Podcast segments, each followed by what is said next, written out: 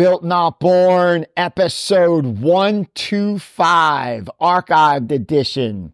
Hey everyone, it's Joe Ciccarone. Thanks so much for tuning in. Today's guest is Javier Vazquez. Javier Vazquez is a former MMA fighter and veteran of the UFC. Javier is the creator of the JVOS Jiu-Jitsu curriculum. It's one of the most creative and thought-provoking curriculums in Jiu-Jitsu. Javier and I have a far-ranging discussion on his innovative ways that he teaches, how he presents Jiu-Jitsu, how he levels up people in a really fast way. Javier's goal is to change Jiu-Jitsu forever. Javier has such a diverse background. He is the first ever Cuban born immigrant to earn their black belt in Brazilian Jiu Jitsu. And he earned that black belt in five and a half years, which is insane. Javier, he's a wrestler, he's a striker, and he actually spent a decade on both sides of the fence of jiu-jitsu on the Carlson Gracie side, which is more of the tournament based go attack. And then he spent a decade on the Helio Gracie, Gracie Academy side. Javier's story goes way beyond the mats. Javier talks about his epic battle with stage three colon cancer. He defied the odds, healed himself, and he did it with an alternative therapy called Gerson therapy. We also talk about his battle through 2017 with his cancer diagnosis and a whole slew of things that life threw at him all at once and how he dealt with the adversity and the anxiety. If you like what you hear, hit that follow button, or better yet, share this episode with a friend. We have a bunch of thought provoking interviews like this one to come. Enjoy my conversation with Javier Vazquez, BJJ black belt former UFC veteran, creator of JVOS, Jiu Jitsu, and cancer survivor. And remember, life is built, not born. Here we go. Javier Vazquez, welcome to the show. Thank you so much. Thank you Javier, it is, it's an honor to have you. Javier, for our listeners who may not be familiar with you and your work, who are you and what do you do? I'm a fifth degree now, Jiu-Jitsu black belt. I'm a former MMA fighter. Um, I fought in the UFC. I fought in the WEC. I fought in Elite XC. I fought in Shooto. I fought in EBI. I fought in ADCC every basically major promotion that that was out when I was competing, I fought and won in. I've been doing jujitsu since 1997. I received my black belt in five and a half years. I was a college wrestler uh, coming in to jujitsu. I started fighting in 1998. Had I've had lots of injuries, lots of ups, lots of downs, and I basically trained my first 10 years of jujitsu under the Carlson Gracie team. And then, like, following 10 years or so, I, I trained under the Gracie Academy. And uh, so I got a very unique perspective on both mindsets of the jujitsu world. Javier, I'd like to get into your j- amazing journey through the UFC, MMA. How can someone possibly get a black belt in five and a half years? Your mindset, how you approach jujitsu. Maybe we could talk about your new JVOS system, how you want to change jujitsu forever. Mm-hmm. Love to speak about your principles. I saw some of your ground and pound instructional. Want to maybe talk about mm-hmm. your principles about being safe on the ground, how the mindsets are different from the Carlson Gracie team, from the Gracie Academy. Uh, but oh, before, wow. yeah. but I understand how you went three rounds once with a torn ACL and you defeated cancer. My goodness, so much to cover here. Um, yeah, yeah, yeah. Just go, just one one thing at a time, and I'll and I'll and I'll guide you through it. that's that's dope. Before we do that, Javier, start back all the way from the beginning. Where did you grow up? Well, my family um, immigrated from communist Cuba in 1980. I was four years old. Uh, I always knew that there was something different about my childhood, and it was it was that I, I grew up in a communist home. Not that my family was communist, but they were used to you know the communist lifestyle. I grew up in California basically my whole life. There was a small stint from from Cuba to to California where we were in Florida for a couple weeks visiting family, but basically my whole life I've been a California kid. Grew up in El Monte, California. I went uh, graduated from Arroyo High School. I was a captain of my wrestling team for two years there. Uh, I went to Mount Sac College. I was a captain of my wrestling team in, in college. Right after college, I started to do jujitsu. This was in 1997, right after the UFC. I didn't want to start jujitsu while I was wrestling because I didn't want to develop any bad habits while I was a competitive wrestler. I took to jujitsu quite well. Um, the first tournament I ever did as a as a white belt was a blue belt only tournament. My instructor Rodrigo Medeiros was like, "You're you're competing," and I'm like, "Okay." I'm like, "Am I getting a blue belt?" And he's just like, "No." So then I, I went and did the tournament and I beat the guy that won the Pan Ams that year as a white belt. Uh, he was a blue belt. He won the blue belt Pan Ams and I beat him as a white belt. And I won as a blue belt. I think I won 16 tournaments. And then I got my purple belt um, within a year. And then as a purple belt, I won 14 tournaments. And then I got my, my purple, my brown belt after a year and a half. So I had three years, I was a brown belt. And then I spent two and a half years as a brown belt. And then I, I received my black belt in 2003 as far as I'm, as far as I know, I'm the first Cuban-born immigrant to have a jiu-jitsu black belt in history. Wow. First Cuban born immigrant to get their Brazilian Jiu Jitsu black belt. That is amazing. Thank you for sharing that. I find 10 to 12 years old a very formative time in people's lives. If you think back to that time, and I also find growing up Italian, I'm sure Cuban, it's the same where the dinner table is a very important part of your upbringing. Your, your core family's there gathering at night. What did the dinner table look like for you, 10 to 12 years old? Who was there? Could you describe the scene? Um, you know, I had I have an older sister um, who's who's basically like my second mom, who you know was 10 years older. So she was 22. She was married. She had my my nephew at the, around that age. So I I basically grew up like an only child more or less most you know most of my life that i can remember. My family was very they try to just make me feel safe essentially right? I, I, I was very sheltered as a kid. Like i said i was a communist home so wasn't allowed to go outside wasn't allowed to play with other kids wasn't allowed to to ride my bike or anything. And, it, and, and right around that time 11 12 years old my mom ended up marrying an american and he, he kind of was able to tell her like hey he's a boy he, he's 12 years old, let the kid live, essentially. So I was able to start. I was very socially awkward at that time as well. So it was quite a difference because my stepdad, who was great, was passed on since, but who, who was very, very good to me, you know, was an American, hamburger, steaks, you know, you know, basically an American uh, from Nebraska. I had a, a very kind of traditional Cuban upbringing with, you know, Cuban food and all those things. So it was a quite unique experience. It was American food, steak, meatloaf, you know, potatoes, and then and then Cuban food, ropa vieja, and, and plantains and black beans and white rice. So I didn't really think of it as anything super crazy different, but I mean, it's a pretty unique experience when you break down the two different cultures. Let's fast forward a little bit, say to 18 years old. Javier, mm-hmm. if someone asked like the 18 year old version of you, what you wanted to be when you grew up, what do you think the 18 year old version of you would have said? Uh, I'm, I'm going to be honest. Like when I graduated high school, I was a pretty decent high school student. I, I showed up every day and did my work. I didn't consider myself, you know, super smart or anything in high school. I just kind of made it through. But I did love wrestling, right? So I had no, I, I had no plans when I was 18. All I knew when I was 18, I graduated from high school. I think I had like a 3.0 GPA. Nothing, nothing crazy, but I, you know, I wasn't like terrible. And I ended up uh, my wrestling coach is like basically made my decision for me. He's like, you're wrestling at Mount Sac. He was one of the assistants there. So I, I went to Mount Sac, which is a junior college, and I wrestled there. And I ended up getting my associates again with no real plan or strategy as to what I'm going to do with my life. And, um, you know, got it like a regular job. And then I started training jujitsu right after college. So I was about 21, 22 years old when I started training jujitsu, met a bunch of friends with jujitsu, and then basically had had like a not a nine to five job, but basically had like a regular job stocking shelves. I worked for a grocery store, and then I worked for like a, a specialty foods uh, company for a while, stocking shelves, and I hated it. Mm-hmm. And I ended up early in my career, got an opportunity to fight in Japan, and I basically quit my job and I just started fighting and then working at a nightclub at night, bouncing.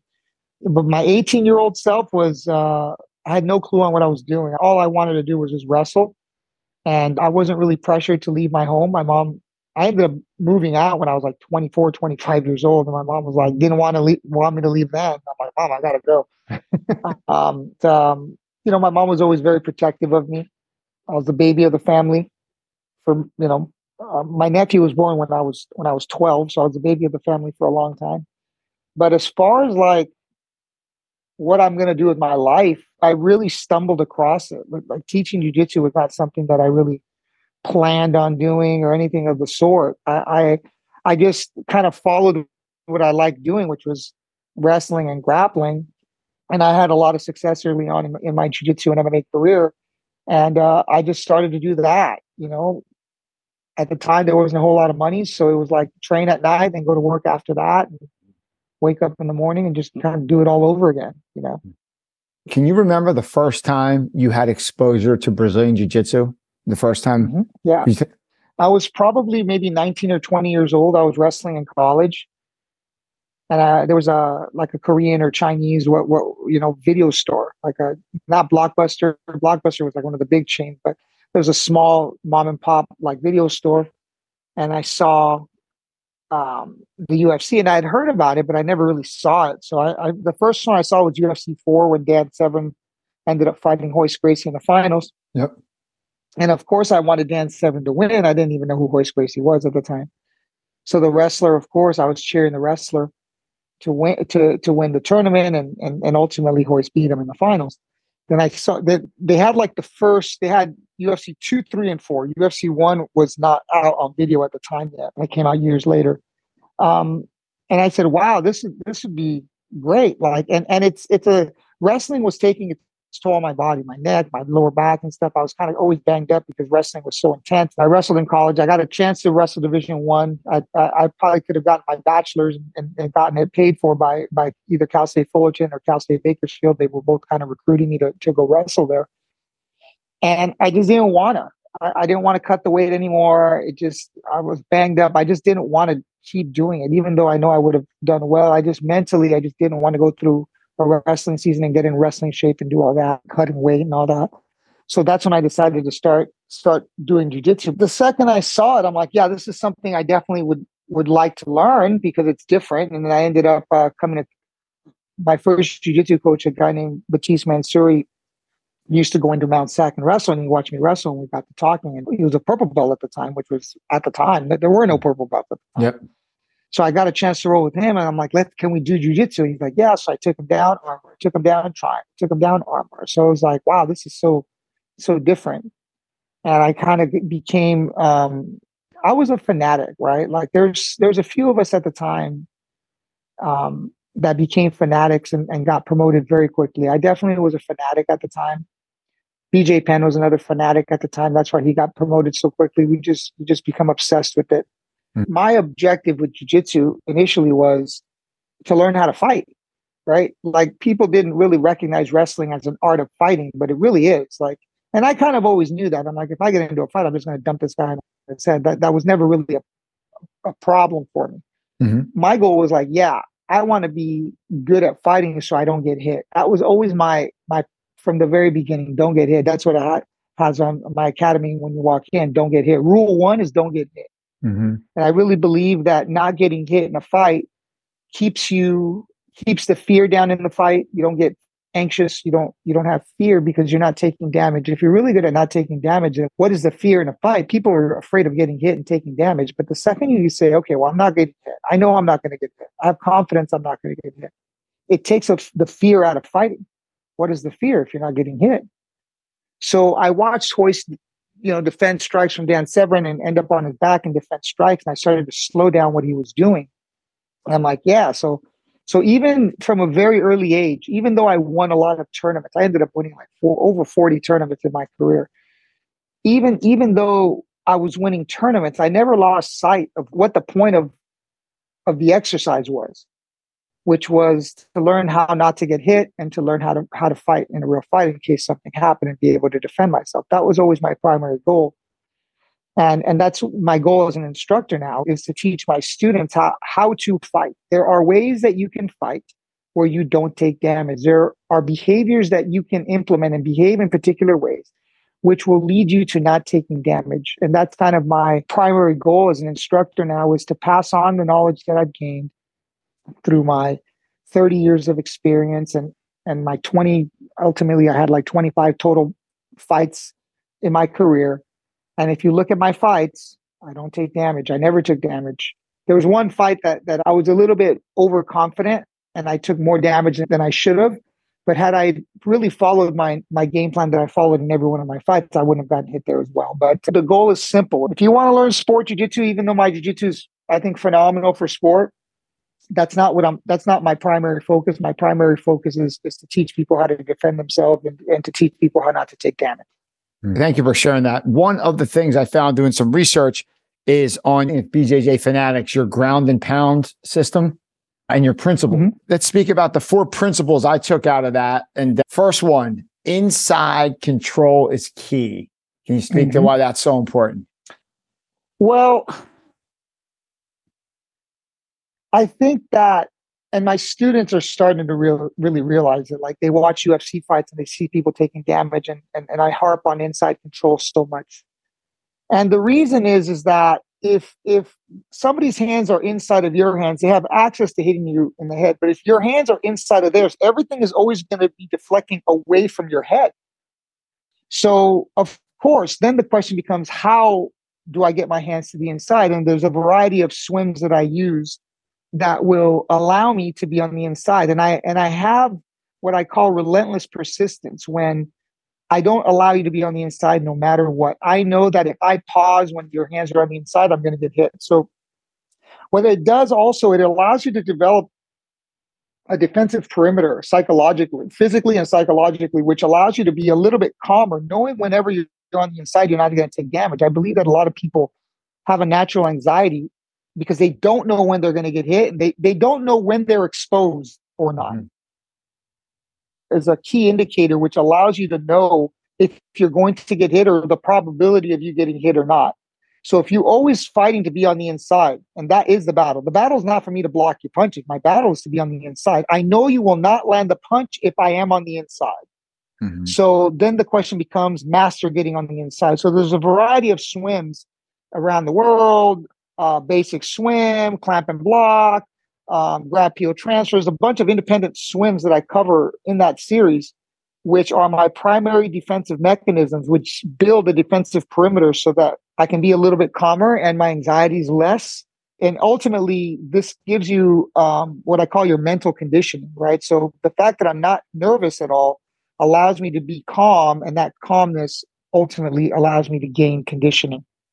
Yeah, that when you're inside, like in the closed guard, like if they're inside, even though you have them in the closed guard, their hands are in the side, you're so exposed. Like it's just like the sirens are going off when you when someone, but when you go, you swim inside and maybe grab that head control and that elbows on the outside, it just feels so different, right? Like the anxieties. It's more than that. Uh, inside control is a premise, right? It, it, it is something that's important, but also shifting angle makes it easier. Also being able to to use your knees as shields, also filling space, base disruption. There's a there's a set of rules that I follow and that I've implemented my entire career, which which ultimately ultimately it leads to discouraging the opponent trying to hit me within the guard. Mm-hmm. And ultimately what I'm doing is I'm generating a behavior. I call this generating behavior. My entire career, everybody I've trained with, they're not super happy being inside my guard because they don't feel comfortable and they don't feel safe. Mm-hmm. So ultimately, what happens is people start to back out of my guard, which is wonderful because now I'm no longer going to be on my back. Now I can push them away and stand up to my feet and possibly end up on top of them. So I, I create such a, a dead end when I get put on my back from side mount, from half guard, from guard. It doesn't matter mount, doesn't matter where I am. It always leads to a dead end as it pertains to people hitting me. Mm-hmm. So if people can't go forward, they got to go back. So when they go back, that leaves opportunity for for the for me to get up, to get out, to, to create space, to sweep, to attack submissions, things of that nature. My my goal, like if you look at jujitsu people in general, what do they tell you? Sweep and submit when you're on your back. That's the mindset, right? It's a mental shift, right? Sweep and submit. That's not my mindset at all when I'm on my back. My mine is very simple. Neutralize strikes, sweep and submit And if you do things in that order where you're neutralizing strikes first, everything changes. Everything shifts. Now, most instructors and most practitioners don't roll with strikes because they don't like to. They don't like the feeling that it's too hard, it's too tiring, whatever. That's all I do. That's all. I mean, we roll with strikes here as well, but but in, in the back of our mind, we know that the reason I tell you to control the hands, the reason I tell you to fill the space, the reason I tell you to be on the inside is ultimately if the opponent does decide to throw strikes, we don't have to change our game. I don't have to change my jujitsu for MMA at all. The mm-hmm. jujitsu I practice every day is the same. My hand control is the same and it works universally. So instead of having to learn two styles of jujitsu for two different applications, I teach one style, one application, and it's universally applicable. Wow. Uh, the second principle I picked up from the, the tutorial be sticky, maintain contact with your opponent. You're always uh, 100%. Can you, can you speak to 100%. that? 100%. Yeah. Um, you know, I taught a seminar several years back in Canada, and I've done this experiment here with my guys. So I, I knew that it, it would work. And the experiment was simple. I, I, told the guys all the guy on top has to do is touch the face. All the all they have to do on the bottom is don't get your face touched. That was it. It was a very simple exercise. And at the beginning of the exercise, the beginning of the seminar, people were getting slapped around and you know getting touched up. By the end of the seminar, it was it was a complete transformation because now you understand the key principle. Now, I can defend strikes eyes open, eyes closed. Doesn't matter. And the reason I can defend strikes eyes open or eyes closed is because I'm not looking for the punches. I am feeling where your hands are at. So if you lose contact with the hands, now you don't know where the hands are at. You can find the shoulders and slide yourself towards the hands. So I'm always understand where your hands are at. Mm-hmm. And the ability to be sticky, the ability to stay on the inside, the ability to hold on to things, and the ability to be sticky are skills that are not really discussed. I know that the second I touch you, it's like those little, remember those little rubber hands that, that, that were stretchy that you yeah. wet and they throw it and it would stick. That's kind of the idea. There's a concept I call absorption, which I discuss in JVOS, which is the ability to stay stuck to something.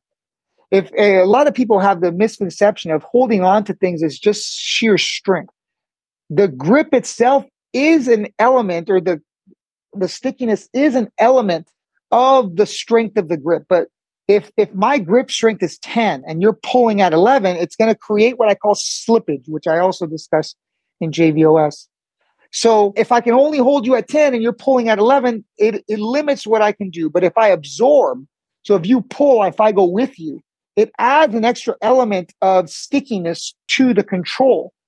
So it's not just the grip. A lot of people think that, that control is just holding and, and overwhelming. Control is the ability to absorb opponent, an opponent's escape attempt, an opponent's pull attempt. So it's not like you're just simply grabbing and holding forever.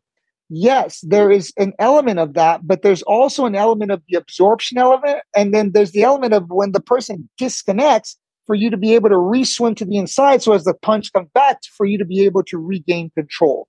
Control has l- layers of detail or layers of awareness or layers of consciousness that I discussed that go far beyond the simple strength element. Yes, of course, strength is a factor, but it's not the only factor. It's the ability to stay sticky. It's the ability to regain inside control. It's the ability to absorb. All of these things contribute to control and, conti- and contribute to the stickiness, the ability to hold on to things.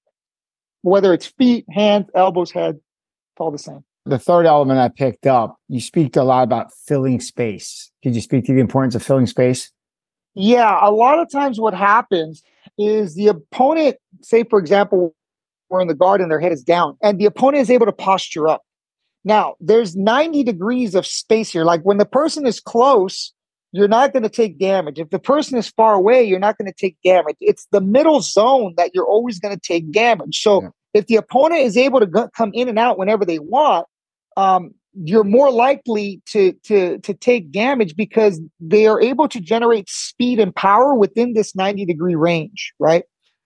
But if you fill the space and control the distance, whether it be with your knees or, or with your shins or with your knees or your shins primarily, and then eventually your hands come in and your forearms and hands come in. But if you're able to manage that distance and fill that gap, the opponent does not have the, the, the, the required space that they need to generate speed and power. So now all of a sudden everything is kind of bogged down. So now they're having to kind of bust through your control. And again, that kind of dissipates the speed and power, which even if the person lands a shot, it's not going to do any substantial damage, which I'm not saying I never get touched. I, I rarely get touched. Let's just say that. But even if I do get hit, it's going through so many barriers of, of defense that by the time the shot lands, it's not there's nothing to it. So there's no fear. And the fourth principle I picked up out of the ground and pound system. How about base disruption? That's just so killer. Yes.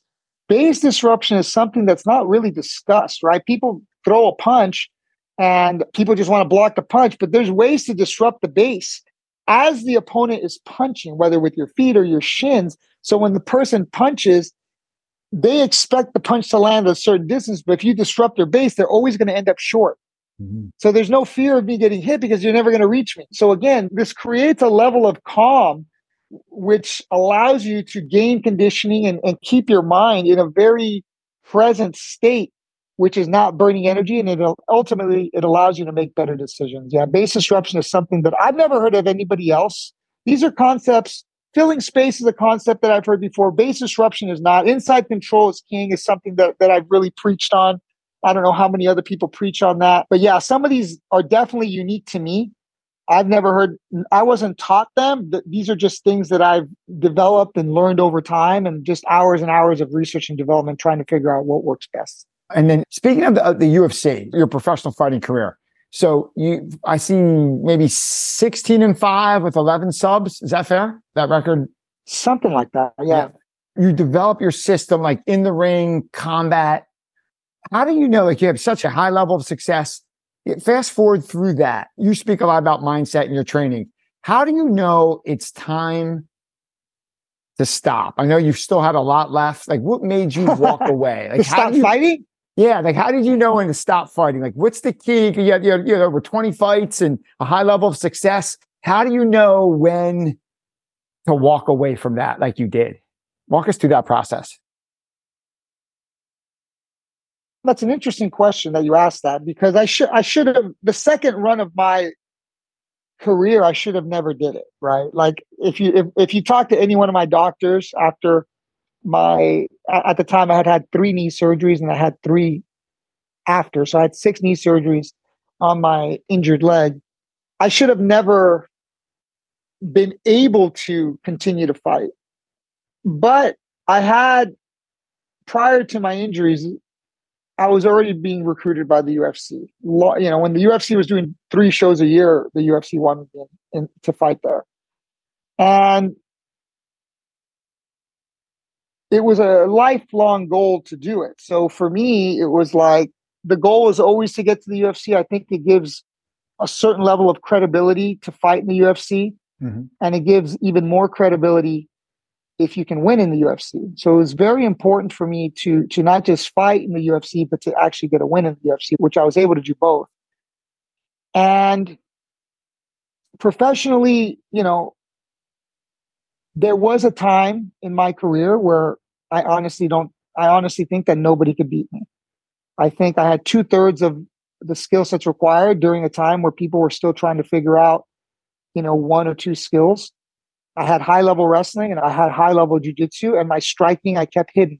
I had good striking, very good striking, but I had no. I felt no need to show it because then the people start breaking down your film, and mm-hmm. and then you, you, there's more problems. You're you're creating more problems the more you show. So I kept my stand up hidden until I needed to use it.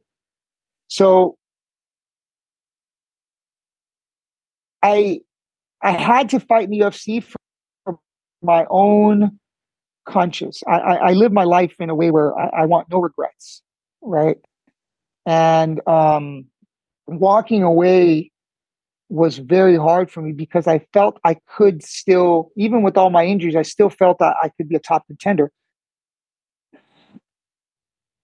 But I got tired of the lifestyle. I got tired of the injuries. I got tired of always being banged up. I got tired of of the mental grind. Um, I got tired of I got tired of the lifestyle and I started really understanding what lifestyle was. You know, I could still teach jujitsu, I could still train, I could still do, train people, I can still do all the same things, but not have that mental focus where at the time, you know, if I wanted to drink, which I don't drink anymore, but at the time, if I wanted to drink or or vacation or, or whatever, like I can do it. Whereas if you're in fight camp and stuff, I was very disciplined. I wouldn't do those things mm. ever.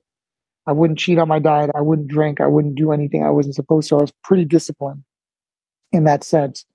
So that mental grind was just something I got tired of the physical and mental grind. And it just got to a point where I was comfortable enough with myself where I can walk away and said, what more do I need to prove? I have a great record. If you look at all of my losses, the four of the five losses could have easily gone to me and they should have gone to me. Now I'm 20 and 1. So I was okay with that. I understand that judges sometimes don't make the, the best decision. I felt that I had gathered and gained enough credibility to I didn't need to do it anymore. You have a if you eh, and I was always the kind of person where if you thought that you can beat me, I'm more people didn't call me out because I was more than happy to say let's do it.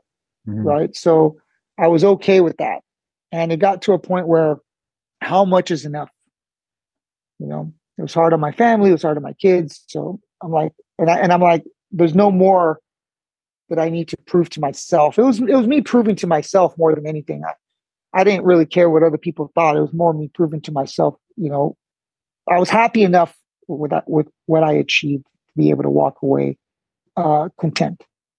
And is there a better feeling in the world than being content? Like you said, you proved it to yourself. You had the mindset. You just had that feeling that you accomplished it. There was nothing left to prove. Now, kudos. That is awesome. One little highlight. The squeeze wasn't worth the juice anymore. Yeah, there you go. Yeah. I mean, it, it wasn't worth it, right? And you knew that. How many people? the squeeze around? wasn't worth the juice. How many people wait three, four, five fights too long you know what I mean? And they have that one hellacious, they get crushed five fights later than they should be, and they, then they get brain damage or whatever it is. It's it's it's amazing. That was another thing, another reason why I, I was so big on not taking damage is because I wanted to be able to not have brain damage, right? So that I preserved myself and I wait, yeah, I, my body took a lot of damage, my knee and my body took a lot of damage, but I wasn't getting, I never got knocked out. I never got knocked out in practice.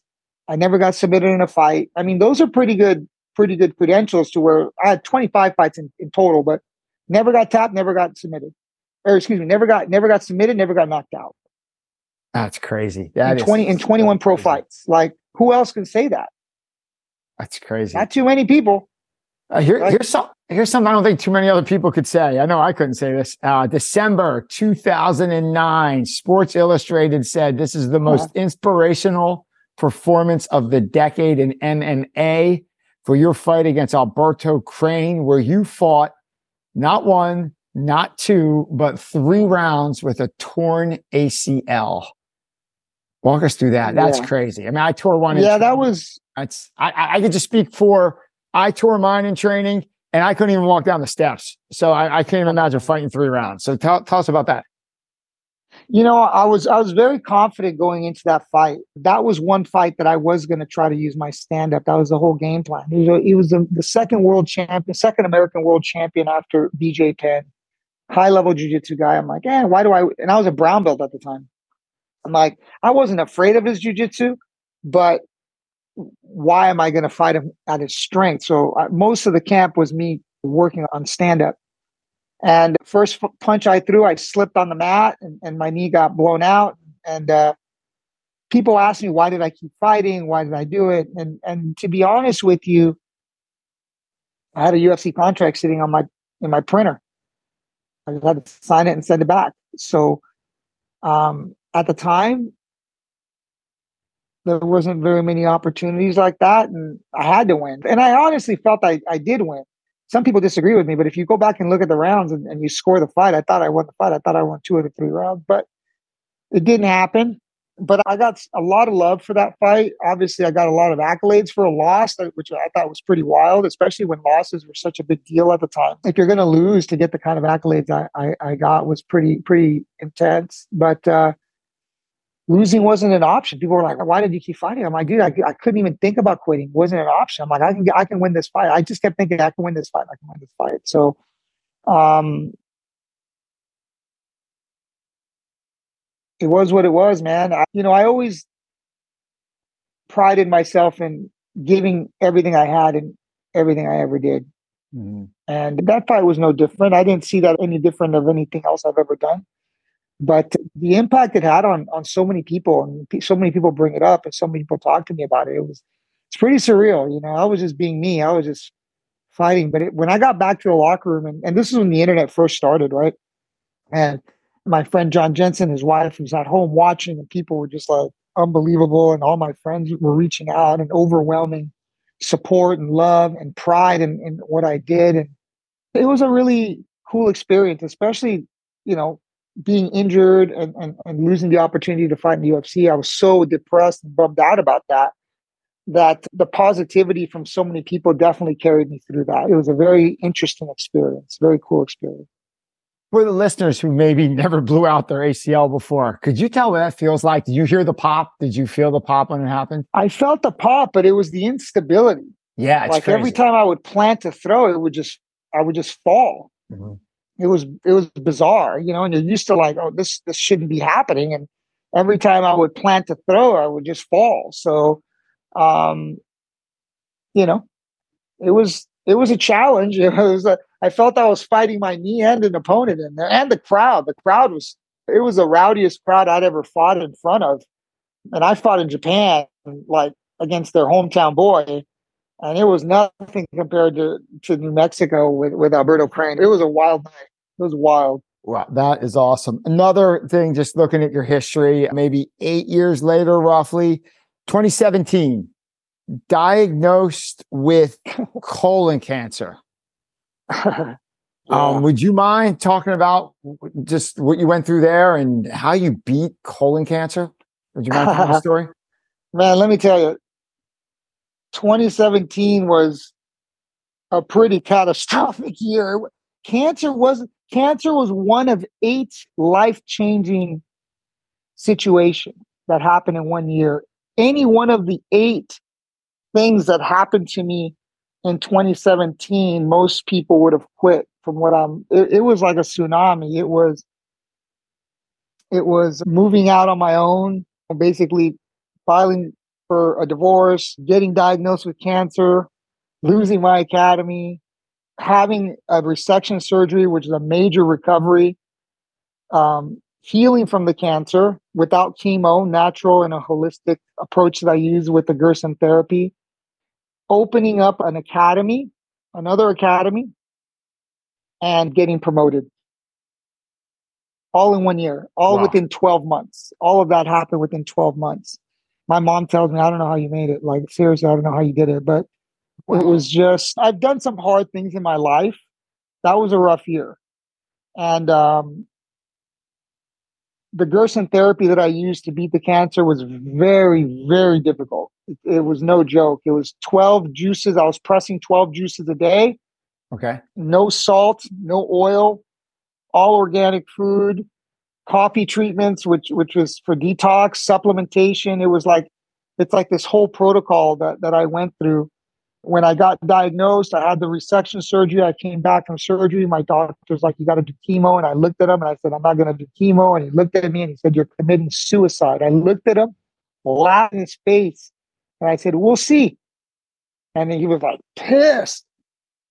And then I, I, I started the therapy. And after three months, it was gone. Everything was gone. Not nothing was detectable after three months. And so on the fourth month, I went back for my checkup with my oncologist and I threw the paperwork on his desk and he looks at me and he's like, How did you do this? I told him, I said, Maybe I know something that you don't.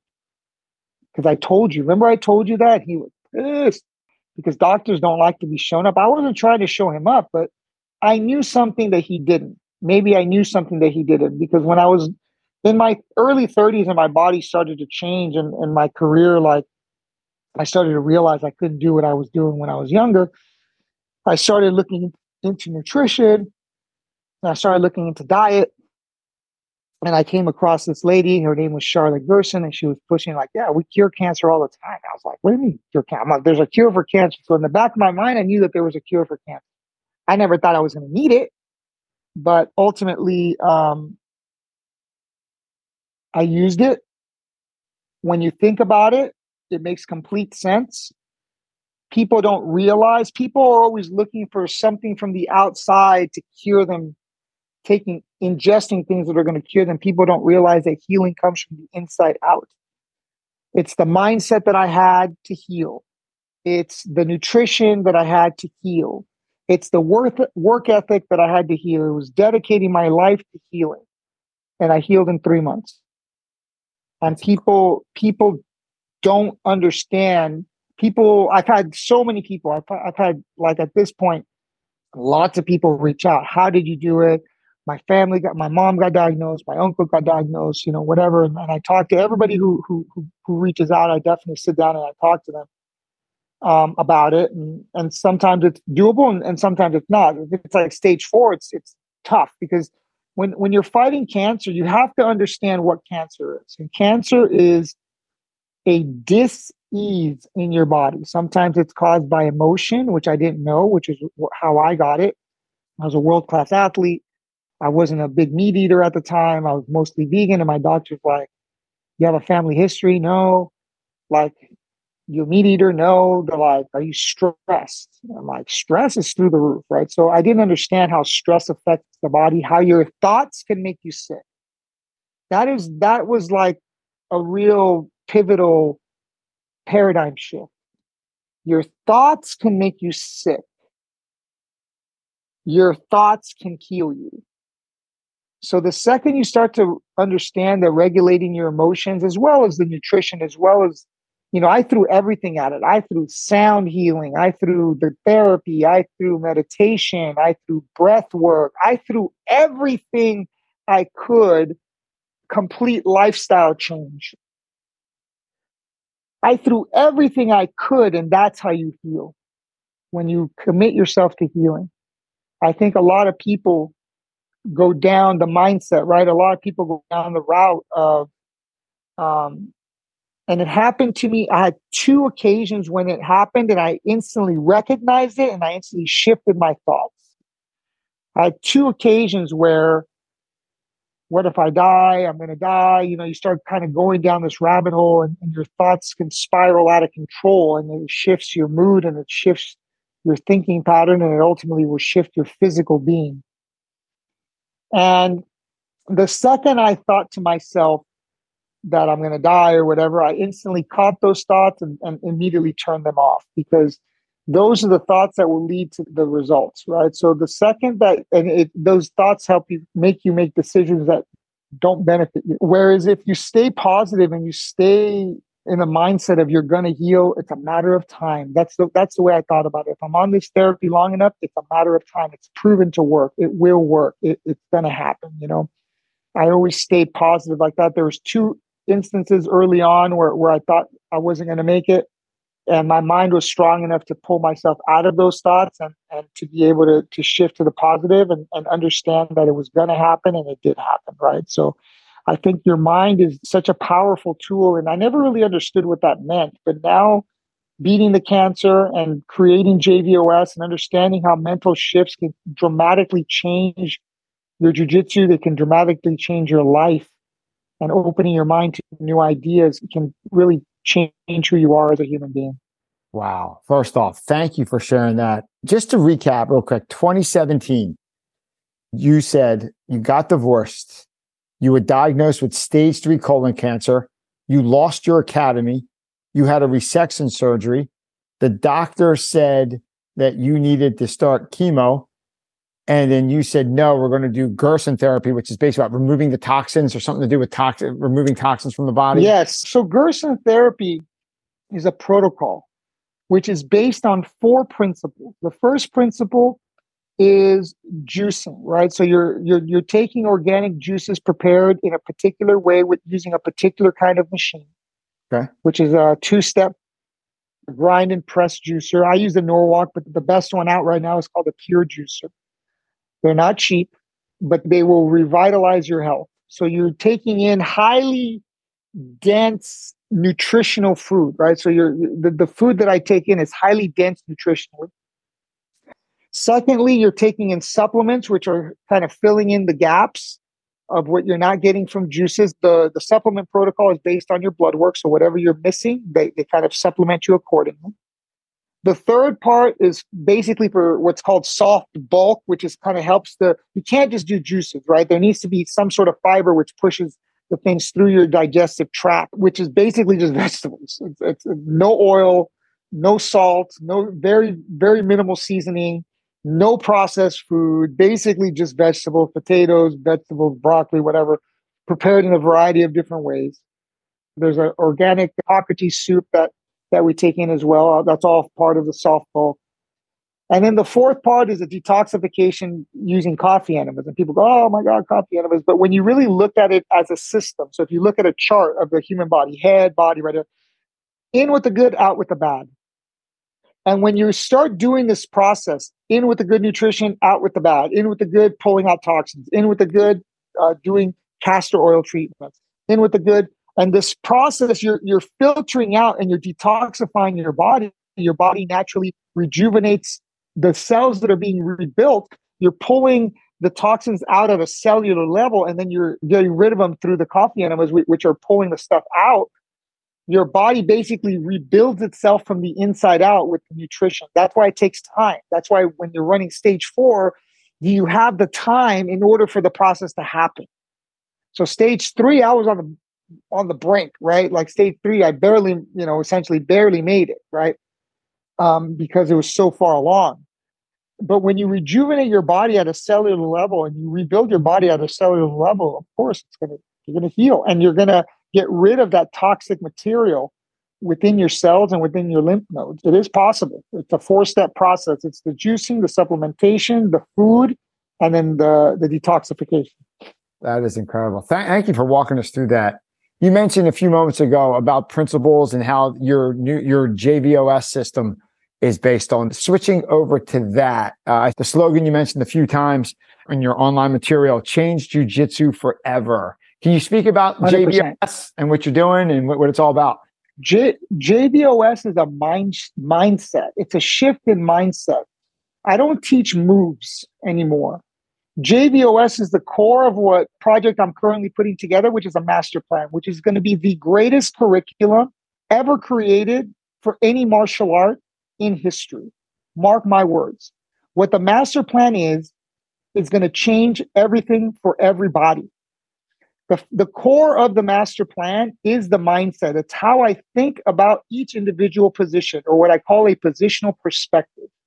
There are 18 positional perspectives starting in standing. Standing is broken up into four sections, two sections, striking and takedowns. Chapters one and two are striking offense and defense. Chapters three and four are, are takedowns, offense, and defense. Five and six are turtle top and bottom. Seven and eight, back mount, offense, defense. Uh, so on and so forth. Side mount, top and bottom, guard, top and bottom, mount, top and bottom, AFC, top and bottom offense, defense, and then leg locks, offense and defense. And these positions are the starting point of each perspective. So if you're in side mount bottom, that is a perspective. Each perspective has what I call a central path, which is a primary attack or defensive strategy. The primary, the, the, the central path is doing what works best first. If you are attacking or defending with what works best first, the opponent will start to behave in a particular way. I am the one that's generating their behavior based on a timeline of events. Now, who is controlling the timeline of events? I am.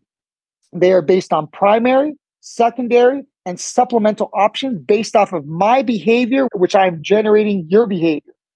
So what I'm doing is it's essentially I'm making you do what I want.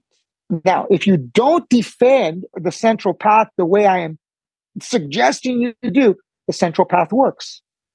You have to defend the central path in a particular way. Now, what is the base of everything I'm doing? It's based on the first group of JVOS, which I call keys to the kingdom. Hand control is king. If I control your hands from each perspective, I'm going to win. Very simple. The simplicity in the system and the open mindedness of the concepts. JVOS has 56 concepts. Each concept allows you to view jujitsu and view each perspective through a particular lens. It's no longer about moves because the moves ultimately lead to an end result. Mm-hmm. Controlling the hand will will automatically make you more difficult to deal with. It makes things work. It is the core of most problems. The vast majority of problems are based on the lack of control of an opponent's hands. And something else I'm calling configuration theory. Configuration theory states that there are certain configuration body, like our bodies can be configured in certain ways.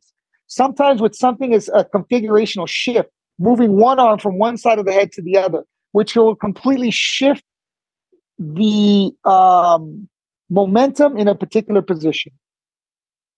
So when you simplify things through configuration and you have a central thinking pattern and a central thinking philosophy, and then you have positional perspectives within each position based on not getting hit, high levels of effectiveness, high levels of fatigue generation. I can I can work at a lower rate than you are going to work, mm-hmm. which generates fatigue that fatigue generation will lead to psychological breaks. So I am fighting you from a psychological perspective, from a technical perspective, from an, uh, a configurational perspective. I'm fighting you on such a different level. And if you don't know what those key configurations are and you don't know what the crucial battles are, I'm going to win at least 80, 90% of the time. So the success rate in what I'm doing is very high. And I have a desired result in this curriculum, the way I run my academy, the way I run the machine. About every three months, new student comes in. You talk about new student. Mm-hmm. Every three to four months, we go through an entire cycle of this curriculum. You will see huge gains in what I call RSD, rapid skill development. You'll see huge gains in rapid skill development where, yeah, everybody else is getting better, but you are also getting better. And after three months, you are so much better than what you were three months prior that it's undeniable. It's undeniable. And, I, and I've experimented with the time frame. It's about every three, three and a half months. I see it in the way the students are behaving. I see it in the way the students' success rate. And they're, I'm getting confirmation from the student. They're saying, it's crazy when they go to open mats to other gyms. They're like, they don't know. I'm like, of course they don't know. What I told them, what I do is different. I don't teach you moves. I teach you the root of the problem. And when you understand the root of the problem and you understand how to beat that, there are no more problems anymore. And the root of the vast majority of problems in grappling, combat, jujitsu, fighting in general what is the root? Do you do you know what the root of the vast majority, ninety five percent of all the problems? What is the roots of the problem?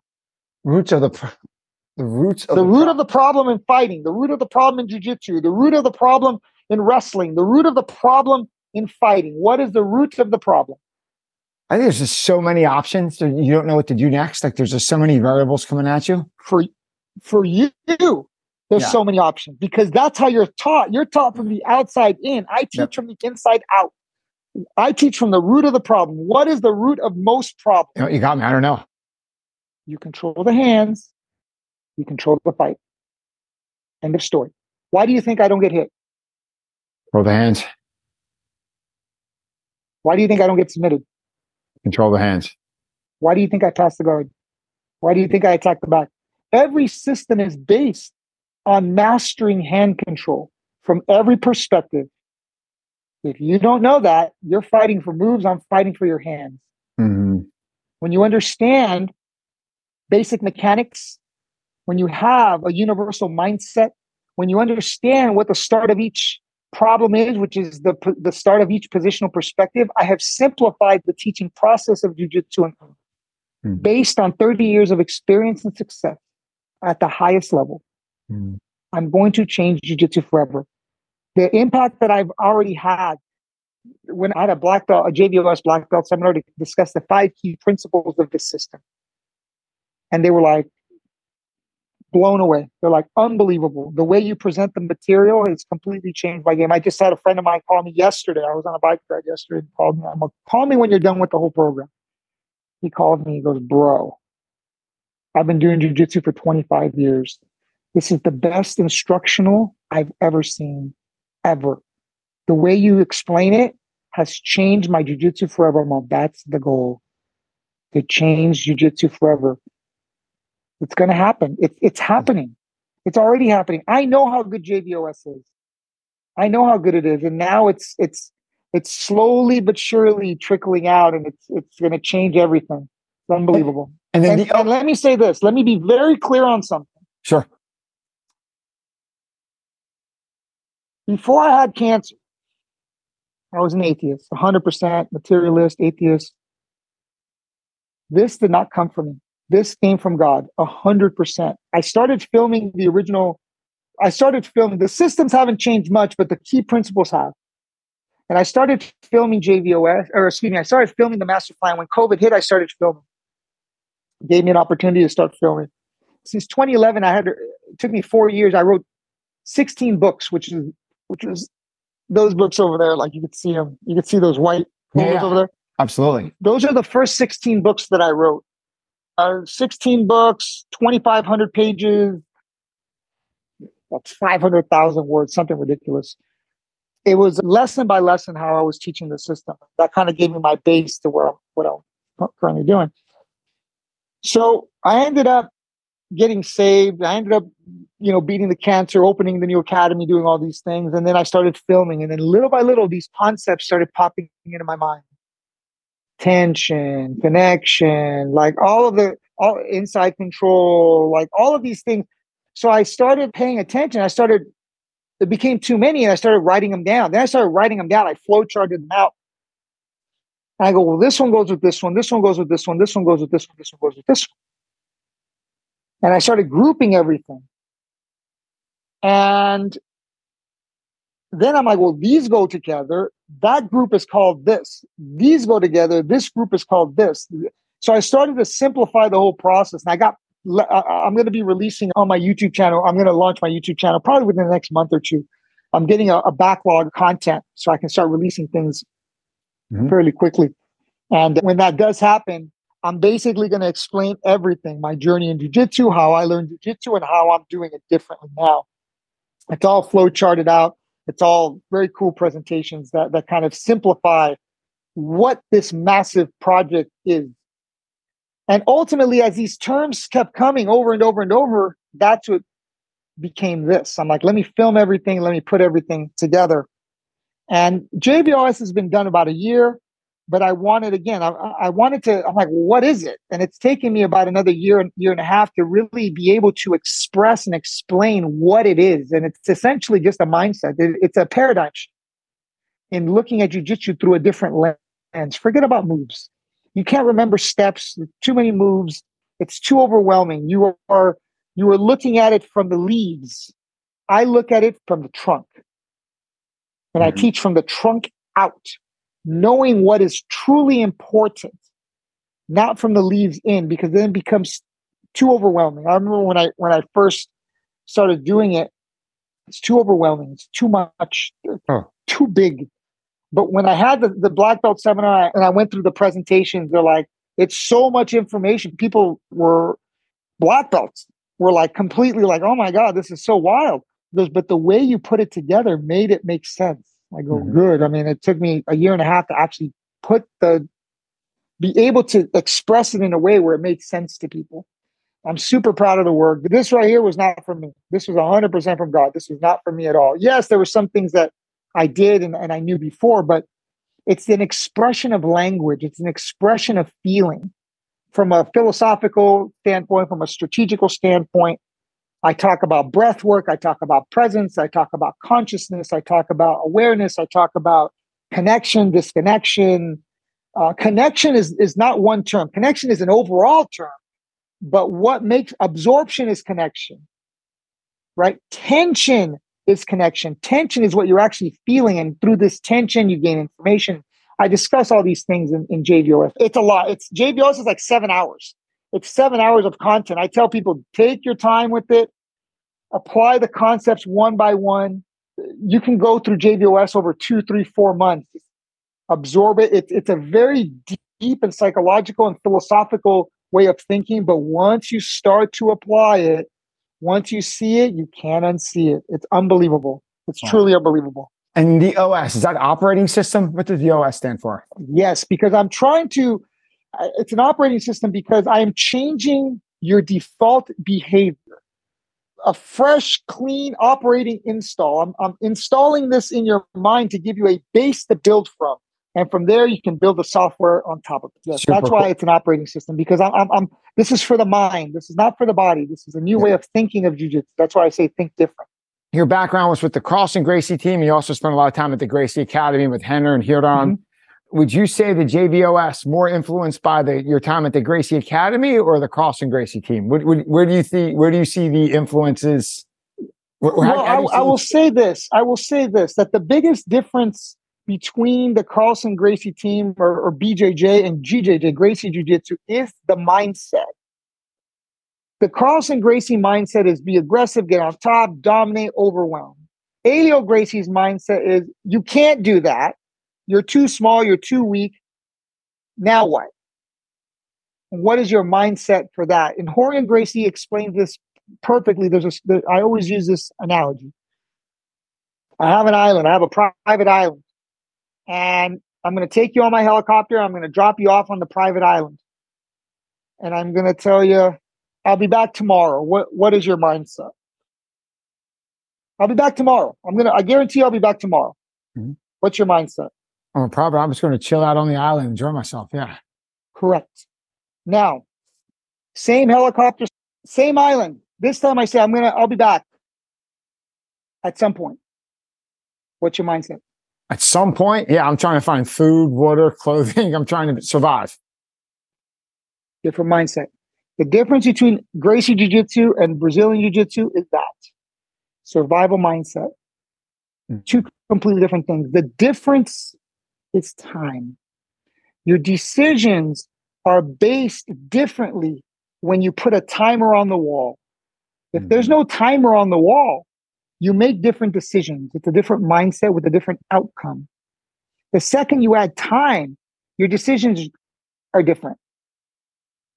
Incredible. Wrapping so up. That here. was the biggest difference between the two mindsets. And yes, I have taken from each and I've tried to blend. My job, my legacy will be a blending of the two sides of the Gracie family. JVOS and, and, and the master plan will be my legacy and my biggest contributions, but really it's linking the two sides of the Gracie family is really what I've done. Two quick questions just to wrap up here. I know your time's limited. One, Javier, we spoke about so much your JVOS system, all, all the stuff from 2017, that uh, incredible year that you gutted through, your the mindset shift you're bringing to jujitsu. Uh, if you could have everyone listening take just one lesson away from everything we discussed, what would that lesson be?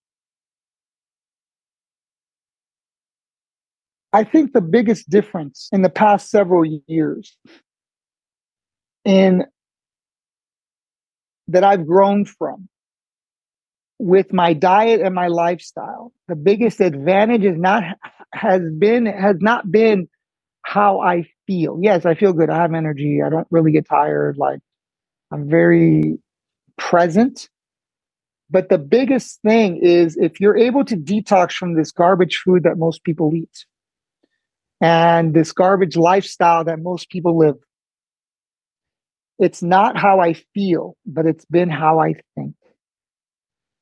The nutrition and the lifestyle that I'm choosing to live in order to be here for my kids as long as I can, as long as God allows me, has been how I think. My thinking power has greatly improved and shifted, not just with JVOS, but just as a whole. My ability to focus and my ability to be present has shifted and and people don't really talk about that when they talk about nutrition. They talk about, oh, I feel better. Yeah, no, no, you think better.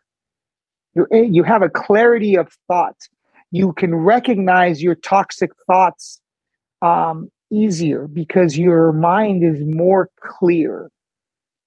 So every every choice you make to put something in your mouth, every decision that you make with food, be very careful and be very wise with it. Because it not only affects the way you feel, oh, my tummy hurts, I'm a little bit sluggish, but it also affects the way you think. And ultimately, the way you think affects your behavior and the decisions that you make in your life and even enrolling or whatever. You always want to be making decisions from a state of presence and from a state of awareness. And having the right nutrition and having the right lifestyle and having eating nutrient dense foods and avoiding toxins and detoxing from the toxins that you have ingested just from the water and the air and the basics of life you have to detox your body goes in cycles you can't just rev high forever you have to uh, allow your body to to go through cycles and to understand that fasting is, is necessary from time to time and allow detoxification is necessary every few months because if you don't, it bogs down your system. It bogs down how you feel. And most importantly, it bogs down how you feel. Thank you for sharing that. How about last question? Uh, that's fantastic. I have a page full of notes. Javier, last question. A fun one. If you had to get a quote or a saying tattooed on your body, what would that quote or motto say? Um, don't give up. Don't give up. Don't give up. Life is a series of challenges. Your ability to endure these challenges, the reason that, that life is putting you through these challenges is for you to either quit or grow. I chose to grow. I've changed my behavior. I've changed my philosophy. I've changed my lifestyle. I've changed my thinking patterns. I've changed my beliefs. I've changed. You're either going to change life is either going to blow blow through you, or you can adapt and change. And and the more you can adapt and change and ultimately ride the wave of life, the easier life will be. You sit there and you continue to fight life. Life is going to win. So you have to be flexible and be able to be adaptable. Whether it's with your age, you can't do the things that you did when you were younger you can't drink or party the way you did when you were younger. You have to constantly shift and adapt. Nothing is forever. You can't hold on to things forever. You're always in a state of adjustment. And that adjustment brings you what I discussed as universal comfort. You want to be able to be comfortable in life no matter what happens.